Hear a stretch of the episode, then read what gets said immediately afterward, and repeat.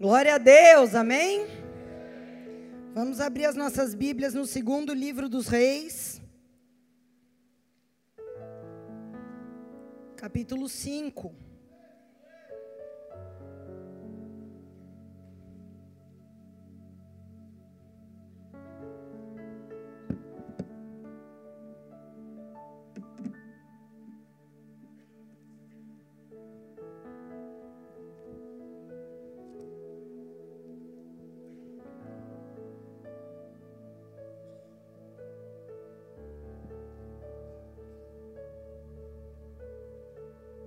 Vamos orar?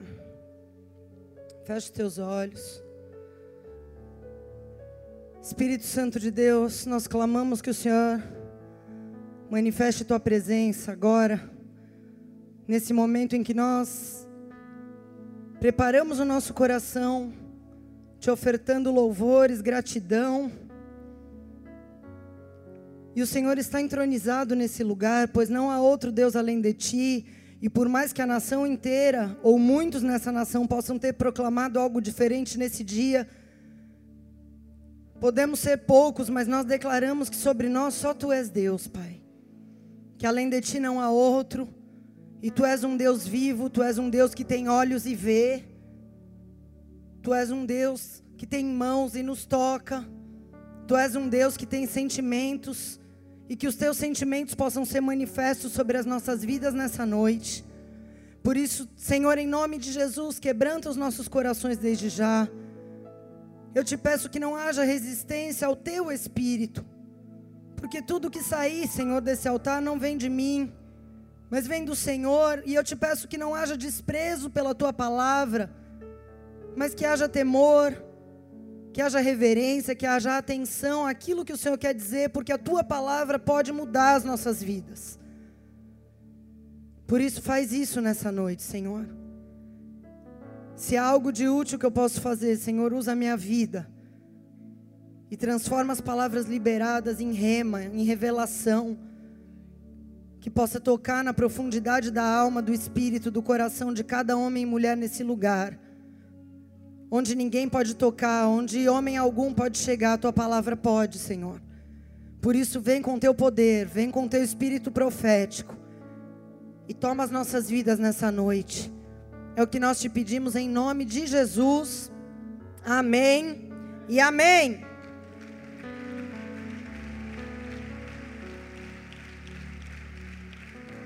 Glória a Deus. Não vamos ler ainda, amém? Queridos, vocês sabem que ontem eu completei anos, né? 3.8 com quilometragem de 8.3. Se eu fosse escrever minha a história da minha vida, eu acho que dava uma enciclopédia Barça. Quem lembra da Barça? Na época que não existia o Wikipédia, né? A gente tinha Barça em casa, mais ou menos isso. Mas eu estava pensando essa semana, né, quando eu vi que estava na escala para pregar nesse culto. Chega nessas datas comemorativas, né, de aniversário, ano novo, a gente começa a fazer reflexões, né? Acho que todo mundo é assim, né? E eu fiquei pensando, eu falei, se fosse a minha última pregação, se fosse a última oportunidade que eu tivesse de compartilhar o que de melhor eu vivi em 38 anos, o que que eu falaria? Hã? E Deus ministrou aquilo que eu vou compartilhar com vocês hoje, porque para mim é o que eu vivi de mais útil. Porque a gente vive muita coisa inútil, que não serve para nada, a não ser para tomar nosso tempo, a nossa energia, né? As nossas forças. Mas quando a gente entende algumas coisas no nosso relacionamento com Deus, algumas coisas se tornam fundamentais, extremamente úteis. E são sempre úteis porque a obra que Deus começou um dia na minha vida e na tua, ela só termina quando Jesus voltar. Então, tudo aquilo que a gente entende, compreende, absorve e começa a ter como padrão para a nossa vida e começa a vigiar para que aquilo não escape mais de nós, porque a minha oração é que isso que eu vou falar com vocês hoje não escape de mim. Porque esse processo, como eu falei, não acabou ainda. Eu estou passando por ele, mas já consegui entender que eu não posso deixar ele escapar, porque senão minha vida vai retroceder. Tudo que hoje Deus fez na minha vida pode se perder se eu não entender isso algum dia, se eu me distrair, se eu começar a achar alguma coisa diferente disso. Por isso eu entendo na minha caminhada com Jesus como ovelha do Senhor, como discípula de Jesus que isso que eu quero compartilhar com vocês nessa noite, que Deus pôs no meu coração quando eu meditava, né? Como se fosse o último dia. Eu procuro sempre pregar como se fosse o último dia, sabia disso? Não é, não é, um, não é um sentimento mórbido, não. Mas a gente não conhece o dia de amanhã, a gente não sabe o que vai acontecer. Então a gente sempre tem que pensar que é a nossa última oportunidade, né? Em tudo. Nos nossos relacionamentos, nas coisas que a gente compartilha, divide, na maneira como a gente trata as pessoas. A gente devia sempre pensar assim. Deus tem me ensinado isso. E eu queria compartilhar com vocês algo, uma história que eu conhecia já da Bíblia, mas há um homem de Deus que é amigo nosso, conhecido nosso, na verdade, que ele escreveu sobre isso num livro. E eu quando li aquilo, eu falei, ele conseguiu expressar de uma maneira tão clara e tão fácil o que todo mundo devia saber. E como eu sei que nem todo mundo vai ler, aquilo que eu tive a oportunidade de ler, e hoje eu vou compartilhar para que pelo menos quem está aqui tenha a oportunidade de ouvir pelo menos uma vez. Amém? E se você quer ser transformado, essa palavra ela pode mudar a tua vida. Porque quando eu entendi essa palavra, ela mudou a minha. E tem mudado. Tem mudado. Porque a gente vai vivendo de glória em glória. Amém? Então, vamos ler aqui segundo Reis capítulo 5. Um texto que fala do processo de quebra do orgulho nas nossas vidas. A história de um homem que conta de uma maneira muito emblemática como é que Deus quebra o orgulho na vida de uma pessoa. Vamos ler aqui. Naamã, comandante do exército do rei da Síria, era um homem importante e muito respeitado diante do seu senhor, porque o Senhor havia livrado os sírios por meio dele. Era um homem valoroso, porém leproso. Numa das suas investidas militares, os sírios haviam levado cativa uma menina da terra de Israel, que passou a servir a mulher de Naamã. E essa menina disse à sua senhora: Quem me dera o meu senhor, Naamã, procurasse o profeta que está em Samaria, ele o curaria da sua lepra. Então Naamã foi dizer isso ao seu senhor, o rei da Síria. Assim falou a menina da terra de Israel. E o rei da Síria respondeu: Vai depressa com essa carta ao rei de Israel. E Naamã foi e levou consigo dez talentos de prata, seis mil ciclos de ouro e dez peças de roupas finas. E levou também ao rei de Israel uma carta que dizia o seguinte: Assim que essa carta chegar a ti, saberás que eu te enviei meu servo Naamã, para que tu o cures da lepra. E quando o rei de Israel leu a carta, ele rasgou as suas vestes e disse: Por acaso eu sou Deus? Que pode matar ou dar a vida, para que ele me envie um homem, a fim de que eu cure da lepra? Isso é sim um pretexto para me atacar. Mas quando Eliseu, homem de Deus, ouviu que o rei de Israel havia rasgado suas vestes, mandou dizer ao rei: Por que rasgaste suas vestes? Envia-o a mim, e saberás que há profeta em Israel. E Naamã foi com seus cavalos e com seu carro e parou na entrada da casa de Eliseu. Então, este lhe mandou um mensageiro para dizer: Vai e lava-te sete vezes no Jordão, tua pele será restaurada e ficarás purificado. Porém, Naamã ficou indignado, dizendo: Eu tinha certeza de que ele viria me encontrar, invocaria de pé o nome do Senhor, colocaria as mãos sobre minhas feridas e me curaria da lepra. Por acaso os rios Abana e Farfar de Damasco, na Síria, não são melhores do que todas as águas de Israel? Eu não poderia me lavar neles e ficar purificado? E foi embora indignado. Porém, os servos de Naamã foram até ele e disseram: Meu pai, se o profeta tivesse mandado fazer algo difícil, tu não terias feito? Quanto mais se ele apenas disse: Lava-te e ficarás purificado. Então, Naamã desceu e mergulhou no Jordão sete vezes, conforme a palavra do homem de Deus. E a sua pele se tornou como a pele de um menino e ficou purificado. Então ele voltou ao homem de Deus com toda a sua comitiva. Ao chegar diante dele, disse: Agora eu sei que em toda a terra não há Deus a não ser em Israel. Até aí. Amém? Você pode aplaudir o nome do Senhor?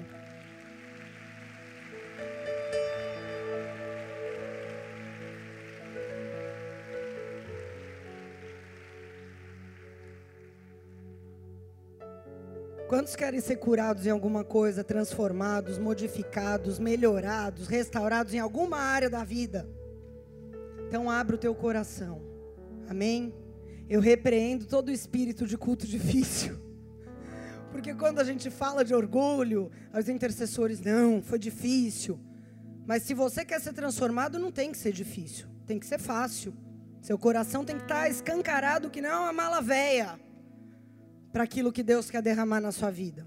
Se é que você quer ser curado da sua lepra, eu quero. Eu quero. Então nós vamos entender quem era Naamã. Primeiro, Naamã era uma celebridade na sua terra, na Síria. Ele era um homem conhecido que tinha uma vida de vitórias, era um militar de muito sucesso e o grande perigo das nossas vidas é justamente quando as coisas estão bem em alguma área. Quando aparentemente está tudo bem e a gente deixa de vigiar e começa a achar que aquele estar tudo bem tem a ver conosco, porque nós somos muito bons, porque nós fizemos, porque nós acontecemos, porque eu fiz tal coisa, porque eu, eu, eu, eu, eu aquilo que está bem pode escorregar pelos nossos dedos e pode começar a ser a nossa ruína. Por quê? Porque quando a gente acha que está tudo bem, mas sem passar por um processo, que é esse processo que eu vou falar nessa noite, isso pode nos levar a orgulho e a um comodismo espiritual, e isso vai contra todo o trabalho de Deus nas nossas vidas. É muito sutil, a gente tem que ter muito cuidado, porque nos momentos que tudo vai bem, muitas pessoas caem na soberba e acabam sendo vítimas das suas próprias realizações. É complicado porque a gente vê pessoas que vão bem, bem, bem, bem, daqui a pouco cai. Aí se arrepende, se quebranta, se humilha, aí vai bem, bem, bem, bem, bem, daqui a pouco cai. Por quê? porque deixou o orgulho em algum momento entrar em alguma situação, pensamento ou sentimento, e isso levou essa pessoa à ruína. Então a primeira coisa que a gente precisa entender para começar, como base, como filtro, para tudo que vai ser dito aqui nessa noite, é o que está escrito em Provérbios 16, 18, que é o seguinte: a soberba precede a destruição e a altivez de espírito precede a queda. Não tem jeito, é inevitável. Quando o orgulho começa a ficar em alta na vida de uma pessoa, quando ele sai do coma e começa a se manifestar, essa pessoa vai ter um final de ruína. Não tem como. Ela vai cair. Por quê? Porque a altivez de espírito precede a queda. E a soberba precede a destruição, a ruína. Isso é a palavra de Deus que está dizendo, né? Então, à medida que a gente começa a se achar responsável pelo sucesso em qualquer área da nossa vida, Pode ser sucesso profissional, pode ser sucesso ministerial, pode ser sucesso conjugal, pode ser sucesso financeiro, sentimental. Quando a gente começa a se achar que porque a gente é bom, então a coisa andou, então a coisa melhorou, aí a gente começa a ficar vulnerável e uma luzinha vermelha se acende na nossa vida. Por que, que eu estou dizendo isso a vocês? Porque esse homem era um homem top. Mas debaixo daquela farda cheia de medalhas e condecorações e sinais de sucesso, havia uma outra realidade. A carne daquele homem estava sendo comida pela lepra. O que quer dizer isso, pastor? Isso quer dizer que aquela aparência externa de sucesso estava encobrindo uma coisa podre por baixo. A aparência externa estava cobrindo a podridão interna. E o que a gente tem que entender para que a gente seja transformado e depois não caia para ter que começar o processo tudo de novo nesse ciclo de cai, levanta, cai, levanta, cai, levanta é que há um mecanismo inconsciente na vida das pessoas todas, em geral. E se você identificar isso, você vai começar a combater em nome de Jesus.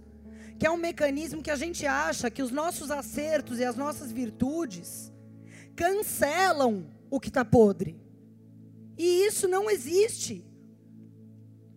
Você não vai encontrar isso em lugar da, nenhum da Bíblia. Seus acertos cancelam seus pecados. Isso não existe. Suas virtudes cancelam suas deformidades. Isso não existe. Glória a Deus pelos nossos acertos e pelas nossas virtudes. Mas a gente tem que continuar enxergando aquilo que precisa ser tratado, curado, transformado e melhorado. Porque uma coisa não cancela a outra. Tudo bem? Grava isso no seu coração, porque a gente todo tempo é tentado Ai, mas eu faço isso tão direitinho, eu sou tão bom nisso, tão bom aquilo. Tudo bem, querido, não faz mais que obrigação. A Bíblia fala que a nossa justiça para o Senhor é como trapo de imundícia. A questão é, a gente não pode achar que uma coisa anula e cancela a outra. Tudo bem? Graças a Deus, porque Ele tem uma maneira de nos purificar e nos salvar desse orgulho que não deixa muitas vezes a nossa vida progredir, que não deixa muitas vezes os nossos relacionamentos serem sarados. Deus tem um meio e esse meio se chama humilhação. Você pode dizer isso? Humilhação. A gente pode até não gostar, mas esse é o remédio de Deus por orgulho. Desculpa falar, mas esse é o remédio de Deus por orgulho. E eu queria falar de como Deus tirou, arrancou o orgulho da vida desse homem através de um processo de humilhação. Esse homem foi humilhado para que então ele conhecesse o verdadeiro Deus, entendesse quem realmente ele era e fosse livre da sua lepra. Mas antes de eu falar do batismo de humilhação, eu queria falar das virtudes dele.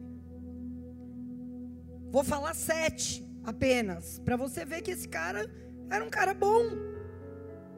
Então quer dizer que o ser bom não quer dizer que a pessoa não tem orgulho porque ela é boa. Tudo bem?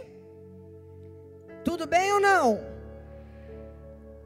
Primeira virtude, esse cara, ele estava no topo da cadeia de autoridade da nação da Síria. Nessa época, a Síria era uma das nações mais poderosas da terra. No mundo antigo, a Síria foi uma nação muito poderosa e esse cara ele era o chefe do exército do rei. Então ele tinha uma grande autoridade. A segunda coisa é que ele era um homem estimado pelo rei, uma pessoa bem conceituada, uma pessoa que era digna de confiança. Porque nós lemos aqui no versículo 1 que ele era um grande homem diante do seu senhor e de muito respeito. O rei tinha respeito por ele. Terceira coisa, ele era um homem usado por Deus.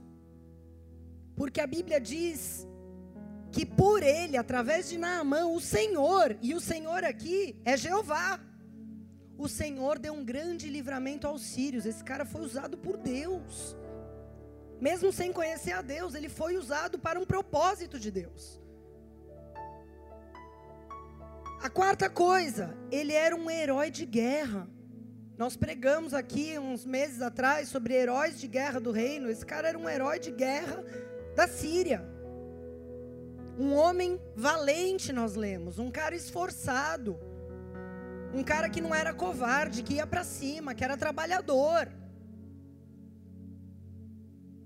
Quinta coisa, era um homem de fé. Ele cria em milagres, ele cria no sobrenatural. Tanto é que ele foi para Israel buscar profeta. Se ele fosse uma pessoa que não acredita em nada, um ateu ou um agnóstico, ele não teria se movido. Mas ele tinha fé. Era um homem de fé, isso é uma virtude. Ele era um cara rico. Tanto é que ele se encheu de ciclos de prata e de coisa, porque ele falou: Eu vou comprar minha cura, eu vou dar uma gorjeta para o profeta. Era um cara rico, tinha acesso, podia comprar o que precisasse, não precisava de favor de ninguém. E sétimo, ele morava numa nação que era muito privilegiada em recursos, muito mais do que Israel. A Síria, nesse momento, era uma nação mais abastada. Era uma nação melhor para se viver, uma nação com mais recursos para uma pessoa que está com problema.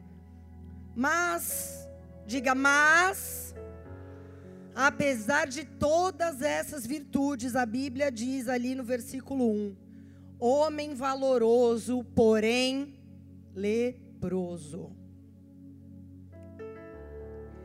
E a gente precisa entender o sentido mais literal da lepra. Em Levítico capítulo 13, lá no verso 2, Moisés descreve as características da lepra, para que fosse identificada como lepra, que poderia ser uma outra doença de pele. Então ele dá três características. Primeira característica, inchação. Segunda característica, chamada pústula, significa que ela deformava. Pústula é uma deformidade. E quem já viu um leproso sabe o quão deformado fica o aspecto da área que está atingida pela lepra. E a terceira era que era uma mancha lustrosa, como o brilho de um móvel quando a gente insera a mancha da lepra. E olha que coisa, porque as características da lepra são exatamente as três características do orgulho. Quer ver? Inchação do ego, soberba. Pústula, deformação, motivação corrompida. Mancha lustrosa, falsa espiritualidade. Por quê? Porque a mancha lustrosa é bem diferente de uma luz. Chega na tua casa, passa um óleo de peroba no móvel, você vai ver uma, uma, uma, uma, um brilho lustroso. Depois você olha para uma luz. É um brilho totalmente diferente. E Deus nos chamou para ser luz, não para ser uma mancha lustrosa no meio da igreja um brilho falso. Mancha lustrosa é uma falsa espiritualidade. É uma luz falsa. Amém? E se você estudar a lepra, eu não vou poder entrar muito porque não é o foco de hoje. Você vai ver que a lepra causava diversos problemas pessoais para a vida do leproso, meu. Principalmente na questão de relacionamentos. Por quê? Porque o leproso, ele ficava totalmente limitado nas suas funções sociais.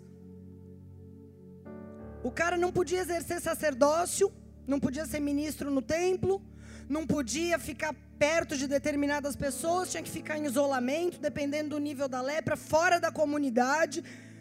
Tipo, era um negócio assim desesperador. E o pior, a lepra só era curada por milagre por intervenção divina, não tinha cura.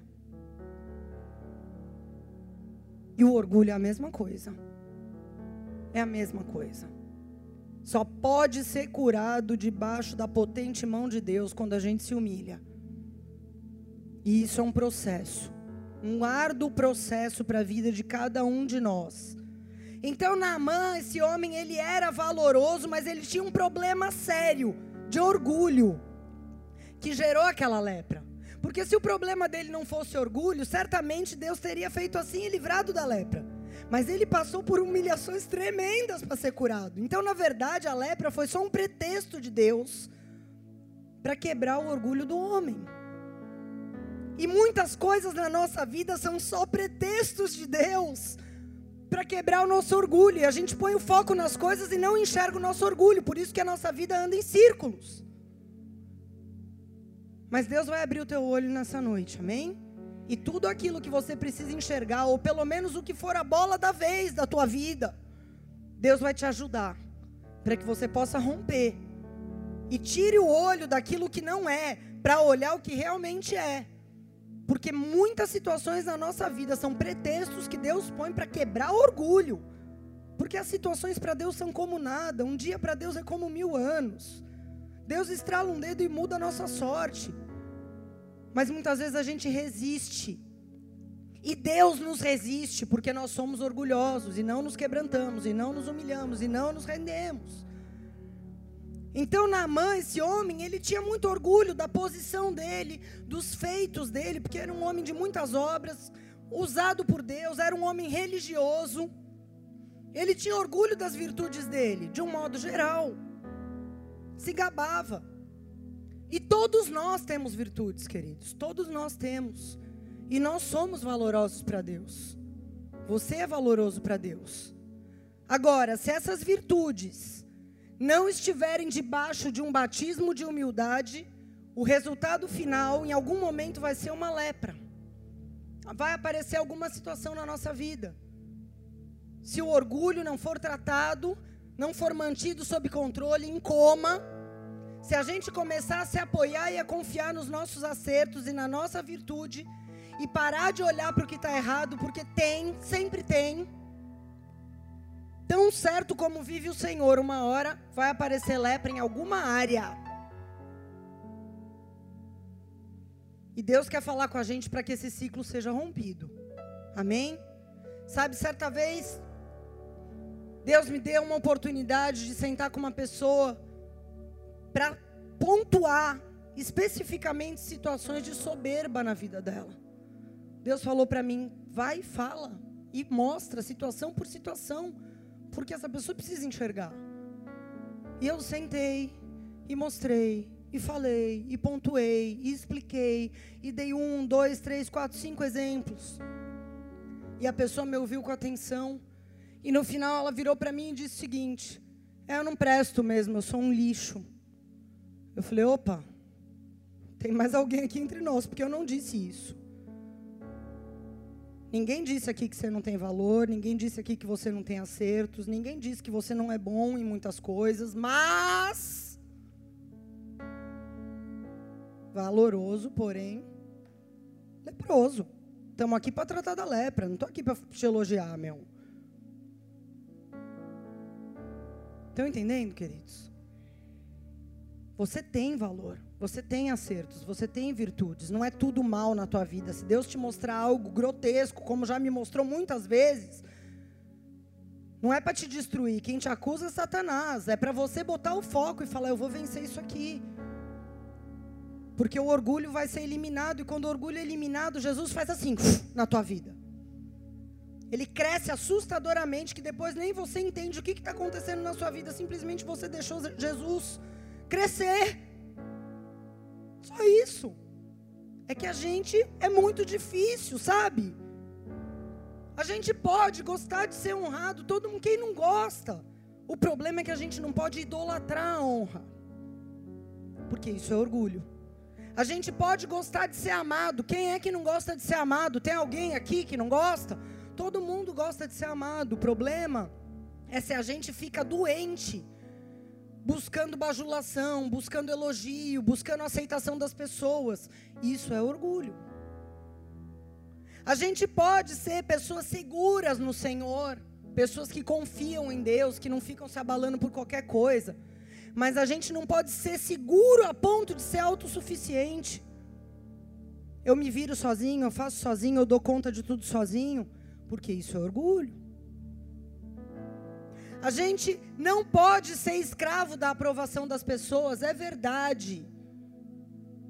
Não podemos ser escravo da aprovação das pessoas, ser politicamente correto com todo mundo, porque nem Jesus conseguiu agradar todo mundo para fazer a vontade de Deus.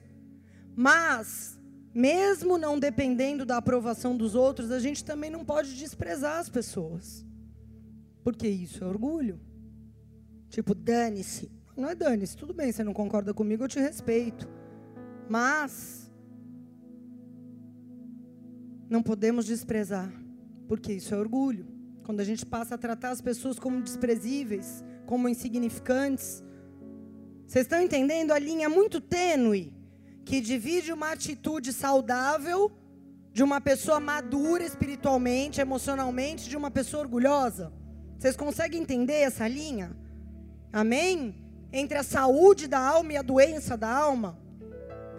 Então, sem esse batismo de humildade, é praticamente impossível uma pessoa não viver nesse ciclo, né? De orgulho, queda, levanta, cai, soberba, humilhação, é muito difícil. A gente precisa ser batizado e Deus quer nos batizar, amém? E se você se dispuser, Deus vai te batizar. Deus vai mudar a tua história, porque Deus quer mexer nas nossas feridas. Aleluia!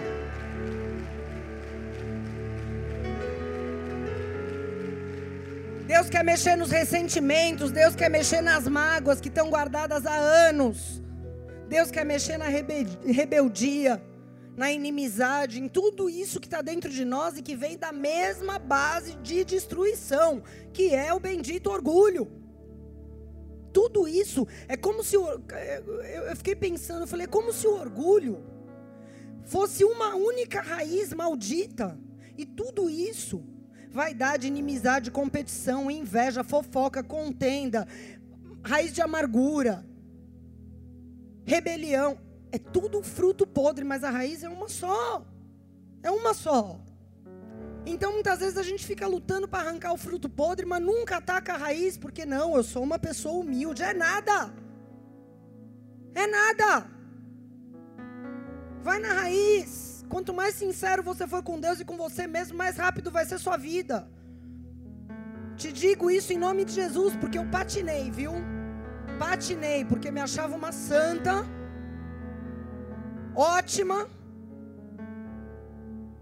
E quando Deus me mostrou essa raiz na minha vida, eu falei: Meu Deus, socorro! Então, quando a gente começa a ser sincero e honesto com Deus, a nossa vida começa a melhorar. Posso dizer isso para vocês com toda a propriedade em nome de Jesus.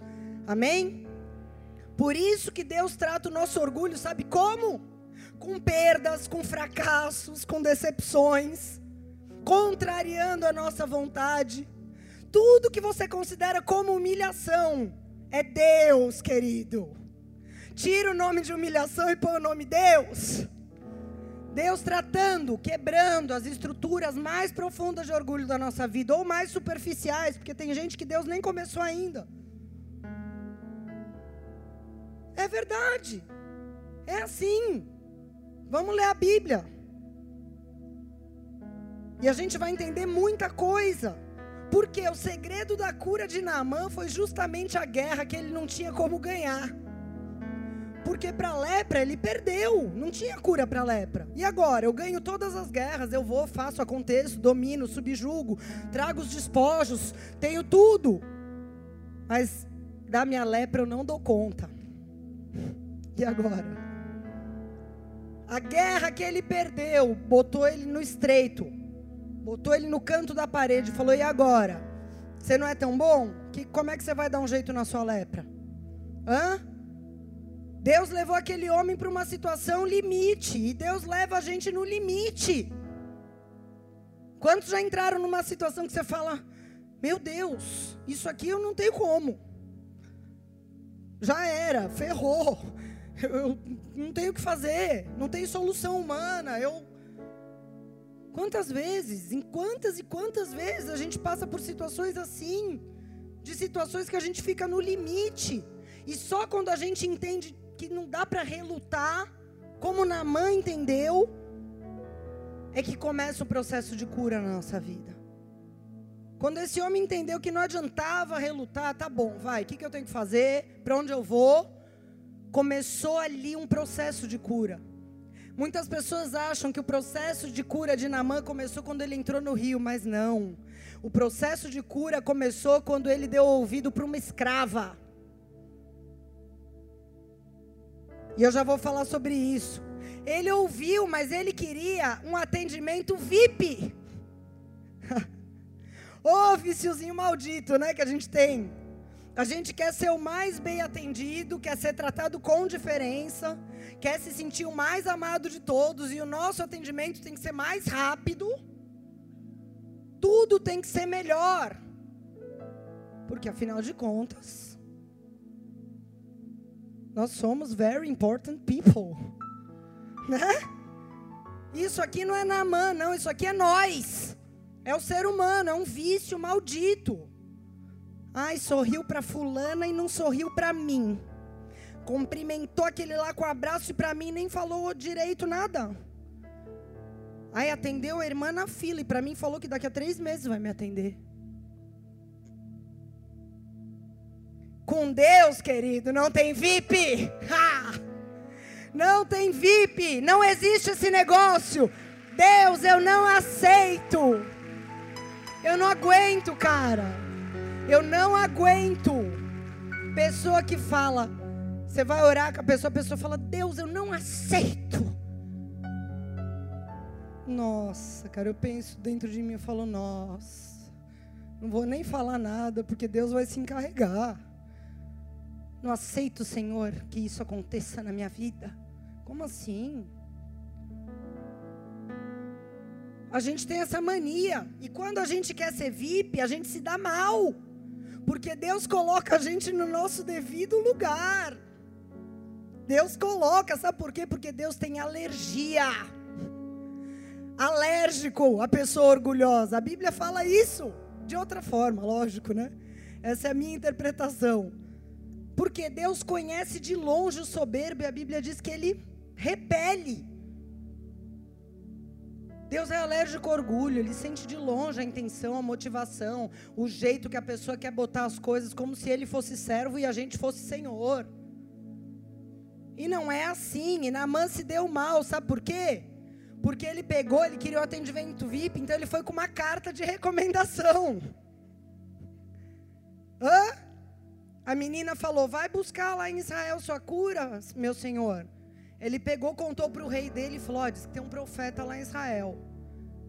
Faz uma carteirinha aí de chefe do exército da Síria que eu vou dar uma carteirada lá no cara para o cara me atender. E foi com a sua cartinha, com o seu dinheiro, achando que estava abafando, com uma comitiva, e chegou lá e se deu mal, porque o rei de Israel leu aquela carta e rasgou as vestes. Virou para ele e falou: Por acaso eu sou Deus? Para curar alguém, para dar a vida ou tirar a vida de alguém. Eu não sou nada. Vocês estão querendo arrumar confusão comigo para me atacar, o rei falou. Só que o rei não podia fazer nada, mas havia profeta em Israel. E existem profetas hoje em dia também. Amém? Quem são, pastor, esses profetas? São pessoas que liberam sobre nós uma palavra profética. São pessoas que Deus usa para nos dar um caminho de saída, para que a gente seja curado da lepra que está acometendo a nossa vida. É assim que Deus faz. Deus usa pessoas para darem uma palavra, para darem uma direção, para darem um caminho. E isso vai ser uma luz no fim do teu túnel, mas toda vez que a gente recebe uma direção, o nosso orgulho é severamente testado. Sabe por quê? Porque quando é uma situação de lepra, eu não estou falando de conselhinho básico do dia a dia, eu estou falando de lepra, de coisa séria. A cura de uma lepra nunca é do jeito que a gente espera, nunca é falado aquilo que a gente quer ouvir, E na maioria das vezes, quem Deus usa não é quem a gente queria que falasse. E aí, como é que é isso, pastora? É uma coincidência? Não, é de propósito. Porque daí o nosso orgulho se manifesta. Deus faz o orgulho se manifestar para depois ele matar. Ele cutuca, o orgulho manifestar e depois ele poder matar. Ele tirou o, o orgulho de Namã na unha. Vamos ver o processo de Namã de humilhação, amém? Eu separei, um, fiz mais ou menos um processo de cinco fases. Versículo 2: Os sírios, numa das suas investidas, tinham levado presa da terra de Israel uma menina que começou a servir a mulher de Naamã. E ela disse à sua senhora: Ah, se meu senhor estivesse diante do profeta que está em Samaria, porque esse curaria da sua lepra. Aqui começou a humilhação de Naamã. Não foi lá no Jordão quando ele se lavou. Começou aqui. Porque ele teve que reconhecer que não ia dar conta do problema. E ele teve que acatar o conselho de uma escrava. Que apesar de ser uma escrava, era uma menina que tinha um coração curado. Sabe por quê? Se ela não tivesse o coração curado, se ela tivesse raiva, ressentimento, mágoa, ela ia falar: Eu quero que esse cara se lasque, ele me trouxe como escrava. Nenhum escravo era trazido em boas condições para lugar nenhum. A gente está falando de tempos bárbaros, que as pessoas eram extremamente maltratadas, muitos morriam pelo caminho. E essa menina ali, numa condição de escravidão, ela se compadeceu de Naamã, porque ela era uma mulher de Deus e o coração dela estava curado. E ela foi uma evangelista na vida dele. Agora, se ela fosse uma pessoa com orgulho ferido, ela ia falar bem feito. Quem mandou invadir minha terra? Quem mandou me tirar da minha casa? Quem mandou me fazer de escravo? Agora vai ver, vai se dar mal. Mas não. E sabe o que, que a gente aprende aqui? Fazendo um parênteses, porque o foco não é a menina, mas quando a gente tem um coração curado do orgulho, porque o orgulho não tinha acesso na vida dessa menina. Quando a gente tem um coração curado do orgulho, Deus usa a nossa vida para ser profeta na vida de quem fez mal para nós. Deus usa a tua vida para evangelizar uma pessoa que te maltratou, que te feriu, que te fez horrores. E a primeira direção que veio para a vida de Naamã veio justamente de uma pessoa que ele nunca ia esperar, a escrava que servia a mulher dele. Eu imagino que quando ele ouviu aquilo, ele poderia muito bem ter dito: Cala tua boca, menina, você é uma escrava, quem é você para falar alguma coisa da minha lepra? Manda matar essa menina para ela calar essa boca. Poderia ter feito isso, porque tinha poder para isso. Mas ele não fez isso. Ele ficou com a pulga atrás da orelha. Ele resolveu: vou verificar o que ela está falando. Porque eu não tenho saída mesmo. A lepra não tem cura mesmo. Não tem solução. Quem sabe o que essa menina está falando tem algum sentido. E glória a Deus pelas pessoas que, quando ouvem alguém falando uma saída acerca da sua lepra, ao invés de rejeitar, ao invés de virar as costas, ao invés de resistir, ouvem e se sentem impulsionadas a buscar uma saída e uma solução. Glória a Deus, porque aí Deus começa a trabalhar no nosso orgulho. Abre os teus ouvidos, abre os teus ouvidos, porque Deus está falando com a igreja nesses dias. Não rejeite aquilo que vem do Senhor, não importa por meio de quem venha, não despreze os pequeninos. Deus pode falar através de quem Ele quer. Amém? Aleluia.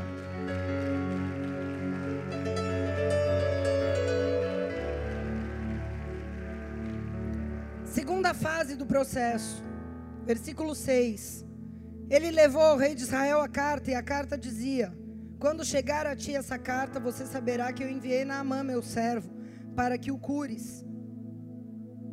A moça tinha falado alguma coisa de rei de Israel? Eu não ouvi ela falar. Ela falou: existe um profeta em Samaria. Mas ele ouviu a moça, porém ele interpretou do jeito dele. E a gente faz isso muitas vezes, né? A gente ah, faz algum sentido, mas eu vou fazer do meu jeito. E lá foi ele do jeito dele. num outro lugar, porque ela não falou nada, vai até o rei de Israel, que ele vai te encaminhar. Não, ela falou: existe um profeta em Samaria, um homem de Deus que pode te curar. Mas ele foi com aquele espírito VIP, né? Que a gente comentou.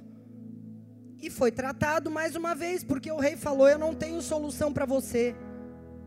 Mas o profeta ouve e falou: Opa, opa, opa. Rei, por que, que você está rasgando suas vestes? Existe profeta em Israel, manda ele aqui. E Naamã vai, porque afinal de contas, ele já estava ali mesmo, queria ser curado, sabia que não tinha outra solução. Ele segue e vai até a casa do profeta. Mas sabe o que acontece quando ele chega na casa do profeta? Diga glória a Deus.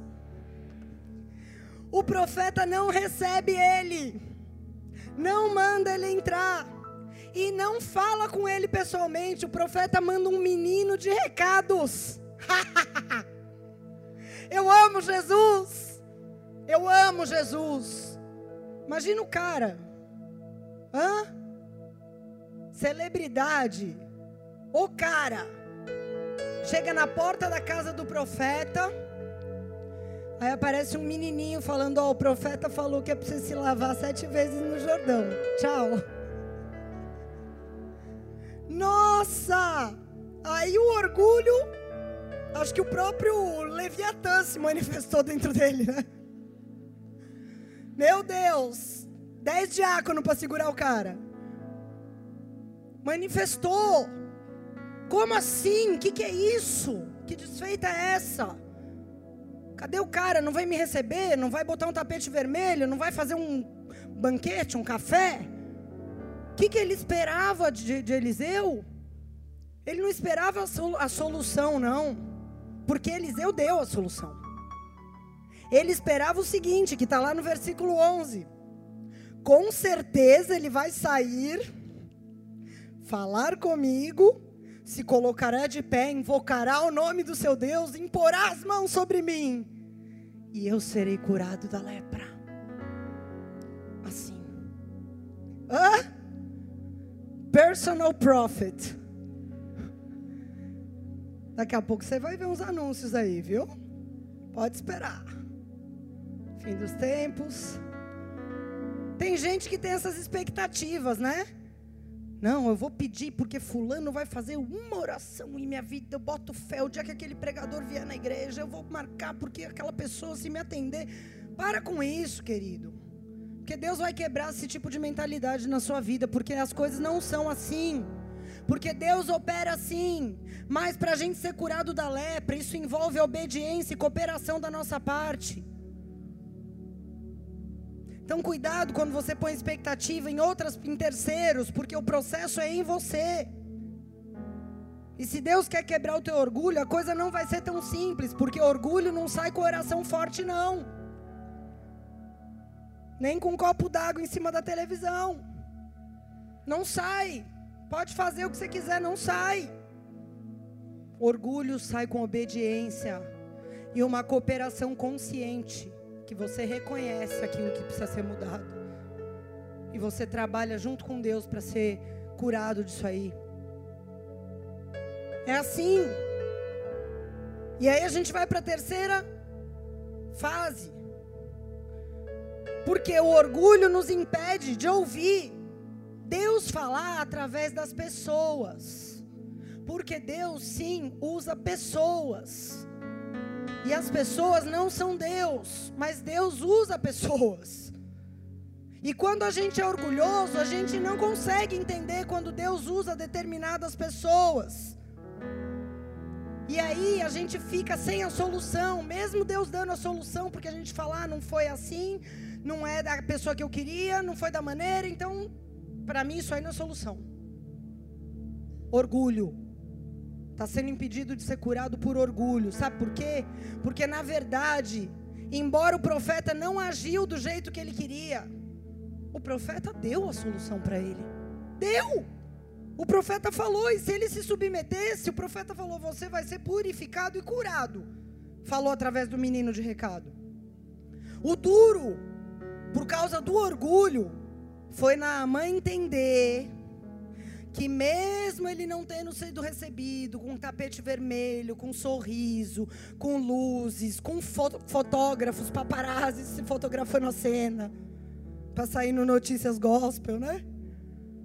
Mesmo sem ser do jeito que ele esperava, aquela palavra profética, aquela direção era suficiente.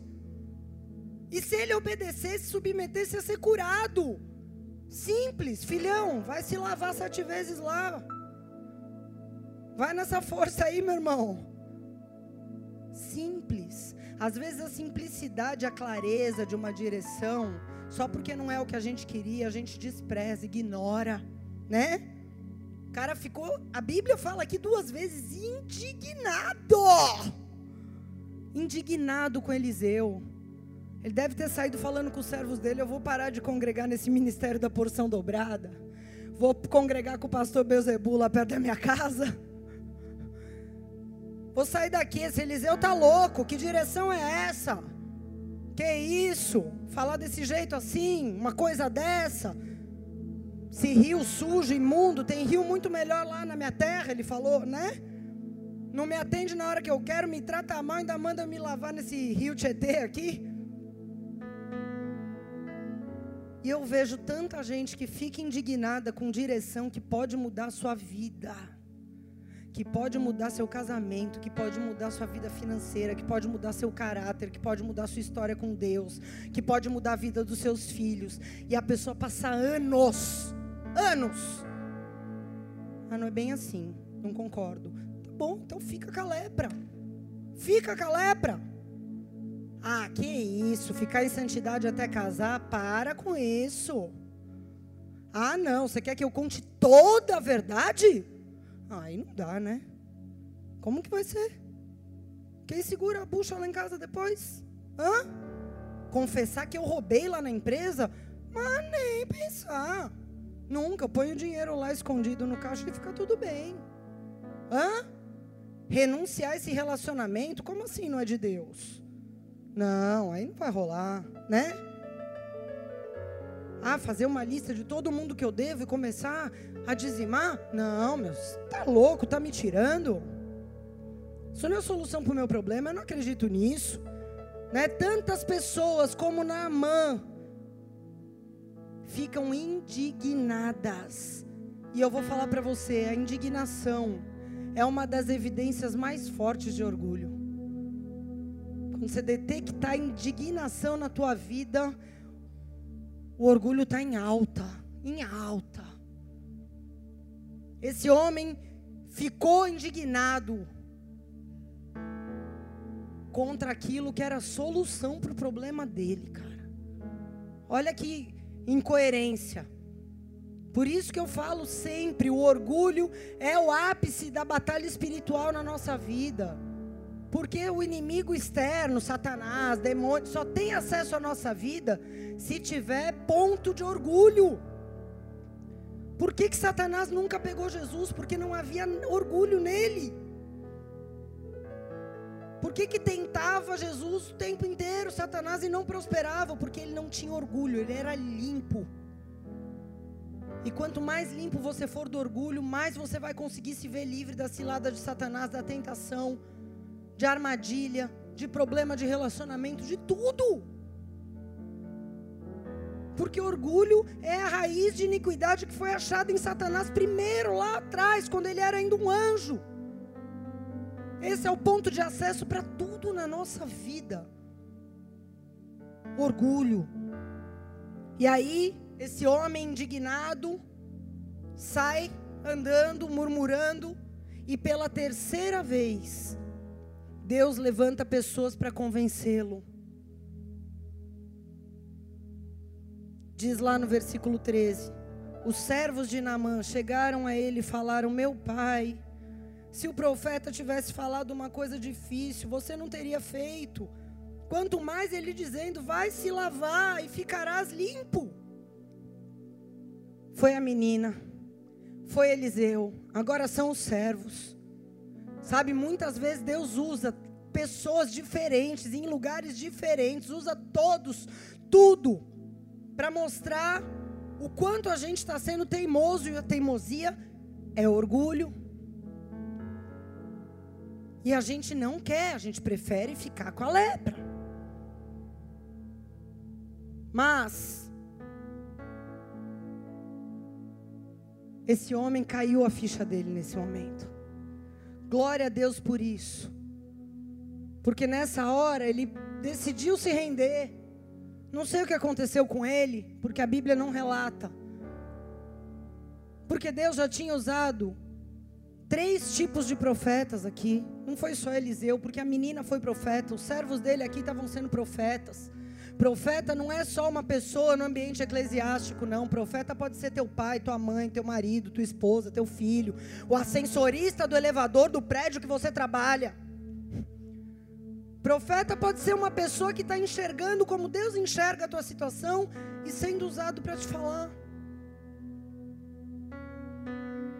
E nessa hora, Naamã percebeu que ele ia, depois de ouvir tanta gente falando a mesma coisa, voltar pelo mesmo caminho com a lepra, ele falou: não, tudo bem, eu vou obedecer. Glória a Deus. A gente pode obedecer antes. A gente pode fazer desse caminho um pouco menos árduo, né? Isso depende de nós. Porque Deus ele está o tempo inteiro, né, nos cercando com o Espírito Santo, com palavra pregada, com pessoas que nos amam, com nossa, a multiforme sabedoria de Deus, ele direciona para que a gente seja curado da lepra, porque ele nos ama. E nesse momento ele entendeu isso. Ele falou: Eu vou lá. E essa é a quarta fase. Versículo 14 diz: Então ele desceu e mergulhou no Jordão sete vezes, conforme a palavra do homem de Deus, e a sua carne ficou como a carne de um menino, e ele foi purificado. Ele resolveu se lavar. Agora, uma coisa é importante a gente dizer: a questão não era só obedecer a direção de entrar no rio. A questão para alguém se lavar é admitir que está sujo. Porque a religião está cheia de pessoas que não admitem que estão sujas. De jeito nenhum. Tá com aquela capa de religiosidade por cima da lepra. A lepra, para quem já viu leproso, a lepra chega uma hora que ela começa a feder, porque a carne apodrecendo, necrosada.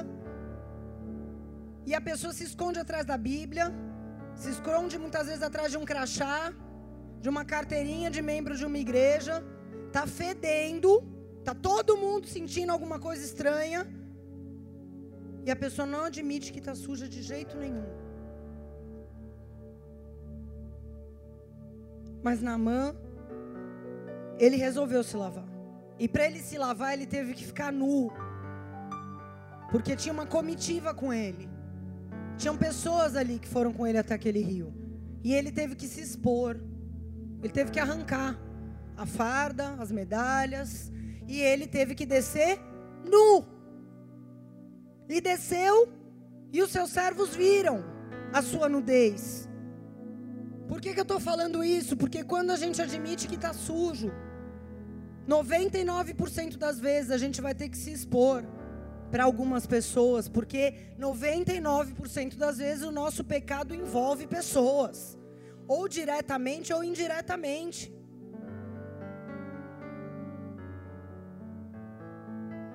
E ele entendeu isso. Ele se sentia envergonhado, com certeza, ele era chefe daquelas pessoas. As pessoas têm medo da vergonha, tem medo de se expor, do que, que as pessoas vão dizer, o que, que vão pensar ao meu respeito, como que vai ficar minha reputação, a minha imagem perante das pessoas. Mas a palavra profética foi muito absoluta, foi muito clara. Vai se lavar. Eu agora acho o seguinte, depois de meditar muito sobre isso, eu acho até que Eliseu mandou o menino de recado, até mesmo para dizer: Ó, oh, não tem negociação, a direção é essa, ponto. Porque talvez se o próprio Eliseu tivesse ido, ele ia querer discutir, debater. Ah, mas não dá para fazer no rio tal, longe de tal lugar, dessa maneira, uma vez só. Por que, que precisa ser sete? Ele ia começar a debater e questionar. Então Eliseu falou: Meu, é isso aqui, ó. Se ele quiser, vai no Jordão sete vezes e vai ficar limpo. Ponto. Talvez ele mandou recado por isso. Vou ficar discutindo com o cara. Meu, o cara é orgulhoso, cheio de achismo. Então é isso aqui. Se ele quiser, ele vai. Quando uma direção de Deus vem para a nossa vida é assim. E quanto mais a gente reluta e faz gambiarra para tentar adaptar a nossa forma, ao nosso jeito, ao nosso tempo, ao nosso achismo, pior fica, porque a lepra ela vai avançando. É uma doença progressiva. Não é localizada. Ela é progressiva e fatal. Vai comendo a nossa vida. E vai atrasando a nossa vida. Sabe, muitas vezes as pessoas ficam indo de um em um. Ah, fulano falou isso, eu não acho que é bem assim, vou no outro. Aí o outro fulano fala a mesma coisa que o primeiro, que nem foi com ele. Aí vai no terceiro, e vai buscando até que acha um abençoado que fale aquilo que ele quer. Mas eu vou te falar, se for uma direção de Deus, e se você buscar pessoas que são tementes a Deus, você não vai encontrar. Porque a direção não vem das pessoas, vem de Deus. E aí não tem para onde correr. Quando é uma palavra direcionada, profética para a nossa vida, não tem negociação, não tem debate, não tem nada. Deus falou, tem que ser rema, vou fazer, amém. Quero ser curado, quero ser curado. Quem quer ser curado mesmo, vai para o Jordão, desce sete vezes, tira a roupa, mostra a nudez, faz o que tem que fazer. O problema é que a gente tem muito, ah, mais isso, mais aquilo, não sei, vou pensar, vou não sei o quê. Quem quer ser curado, obedece. A verdade é essa, amém?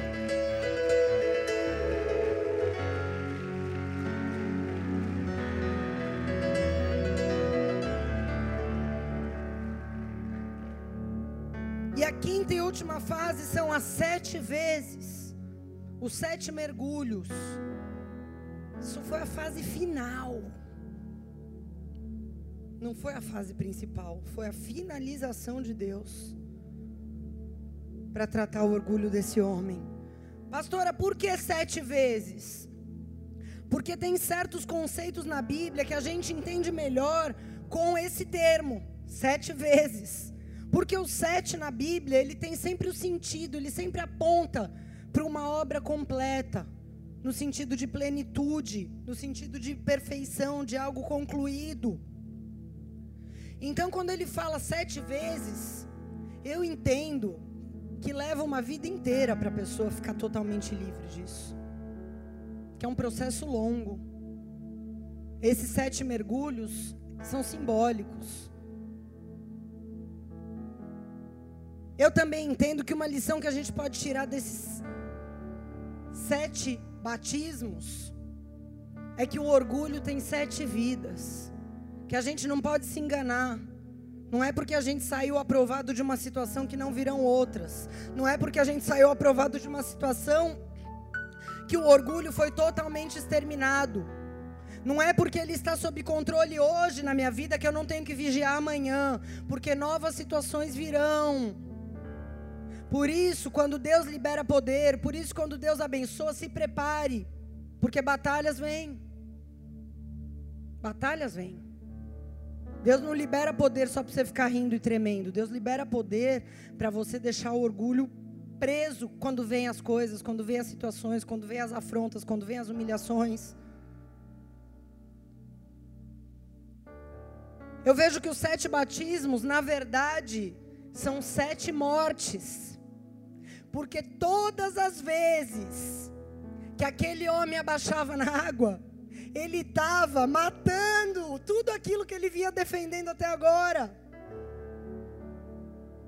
Ele estava matando o jeito dele, ele estava matando os achismos dele, ele estava matando a indignação dele, ele estava matando a vergonha dele, a reputação dele, a razão dele cada vez que ele mergulhava, porque ele não queria se submeter.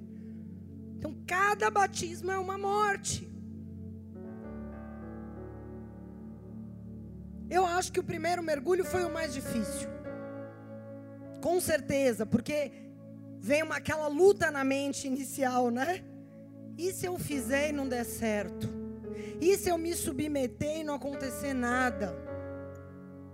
Se a coisa não se resolver, como é que vai ser? Mas no sétimo mergulho, eu acho que a vergonha já tinha ido embora, que a indignação já tinha saído.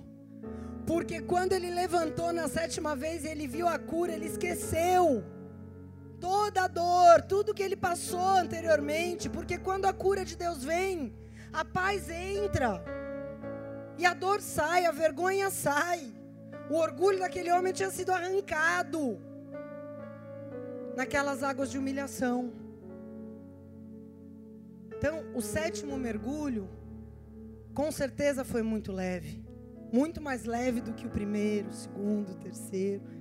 E assim é na nossa vida. Coisas que a gente fala, nossa, como eu consegui passar por isso? Tem coisas que eu vivi nesse ano, que eu falo, há um ano atrás eu não teria aguentado. Há um ano atrás, não preciso ir muito longe, não. Coisas que eu vivi esse ano, que eu falei, se fosse nessa mesma data, um ano atrás, eu tinha espanado, tinha caído na carne, tinha feito besteira. Mas já tinha acontecido um batismo anterior. Não sei quantos, mas haviam acontecido alguns. E assim é. Cada batismo não deixa de ser uma humilhação, mas a gente vai sendo tratado.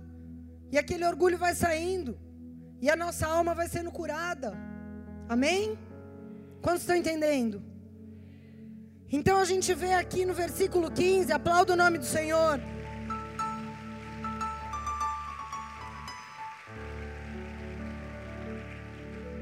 Olha que coisa tremenda, cara, que maravilhoso.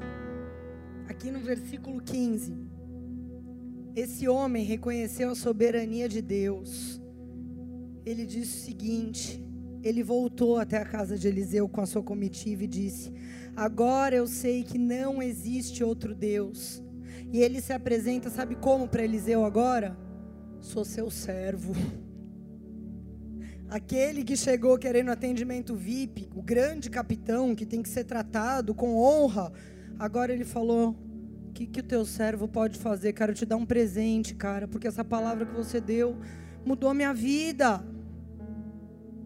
O grande capitão se apresentando como servo. Olha o que Deus fez na vida desse homem. Ele fez muito mais do que curar uma lepra. Nossos problemas não são nada, nossas lepras não são nada. A questão é o que Deus quer fazer dentro. A questão e o nosso desespero tem que ser o que Deus quer fazer dentro. Porque ele se apresentou para Eliseu agora como outra pessoa. O que que o grande capitão ele falou: "Não, o que que o teu servo pode fazer? O que que o teu servo pode fazer por ti, homem de Deus?" Aleluia. Glória a Deus. O que, que eu quero te dizer com tudo isso? Que não importa quem você é, não importa quem você é. Se você é rico ou pobre, se você é patrão, se você é funcionário, se você é ovelha, se você é pastor, filho ou pai, não importa. Nós estamos debaixo de leis espirituais. Todos nós. Não importa quem a gente seja, o que a gente tem, não importa. Nós estamos debaixo de leis espirituais. E o mundo espiritual não pode ser subornado, não pode ser negociado, não pode ser feito gambiarra.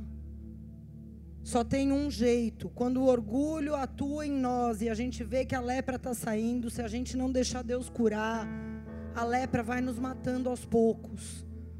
E o duro da lepra é que ela não é uma doença que ela come rápido a vida da pessoa.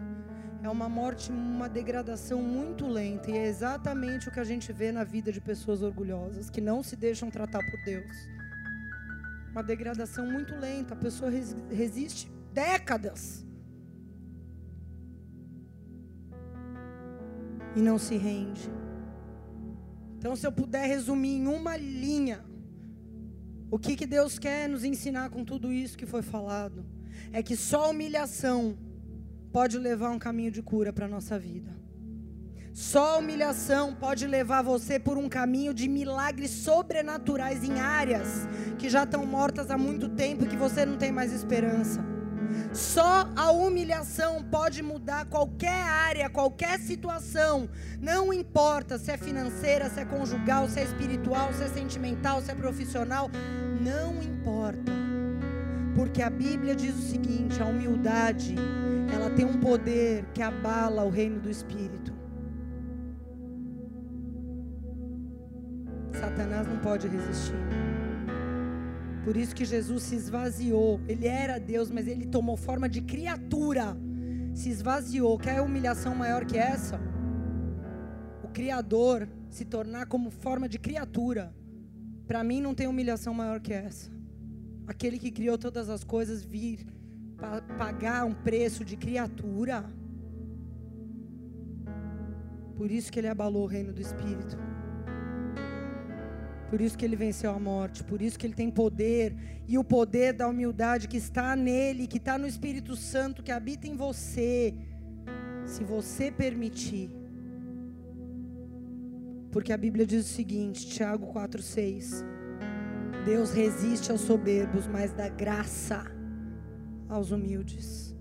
Deus dá graça aos humildes, e versículo 10: Humilhai-vos perante o Senhor Humilhai-vos perante o Senhor, e Ele vos exaltará. Amém?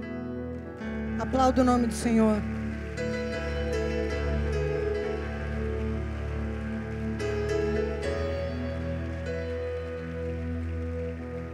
Feche teus olhos por um instante, abaixa a tua cabeça.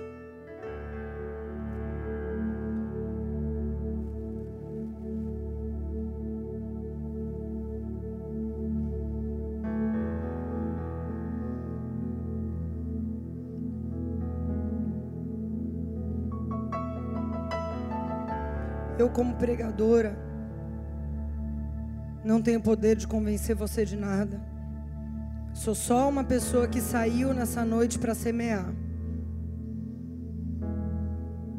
Não tenho poder de abrir os seus olhos, não tenho poder de te mostrar qual é a lepra da tua vida. Não tenho.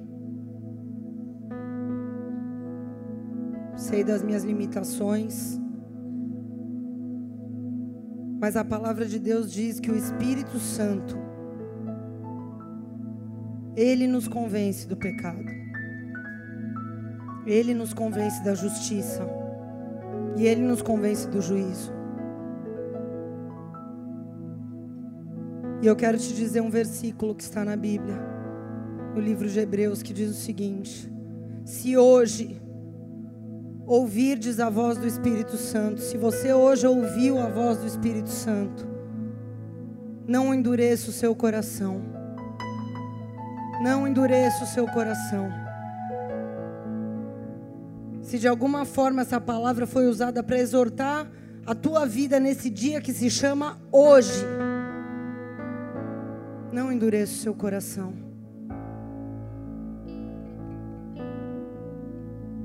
Não permita que a lepra continue na tua vida. Não permita. Você é uma pessoa valorosa para Deus. Você tem virtudes que Deus colocou em você.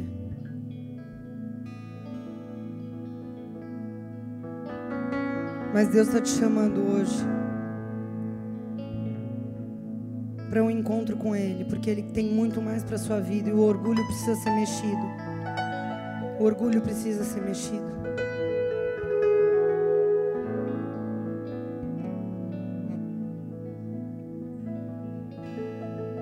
Vamos adorar o Senhor.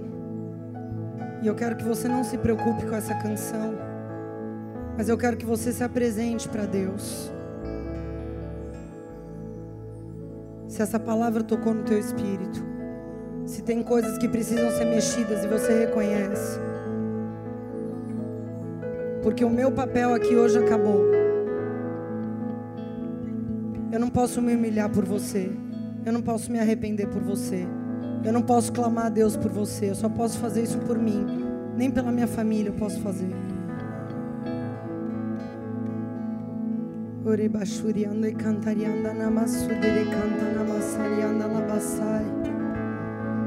Espírito Santo de Deus, eis aqui a tua igreja. Nós nos colocamos diante do Senhor e o Senhor sabe aqueles que são seus. O Senhor conhece aqueles que são seus, aqueles que precisam, Senhor. Sofreu um abalo nas estruturas de orgulho, Pai. Por isso eu te peço em nome de Jesus que o Senhor mova esses homens e essas mulheres que querem, Senhor, como Naamã, romper essa barreira, romper essa barreira. Querem viver o teu milagre, querem viver o teu sobrenatural. Porque aquilo que é impossível para o homem é possível para o Senhor. Ore machede cantarianda na basuriandanai. Ore nene basuriandanai alabas.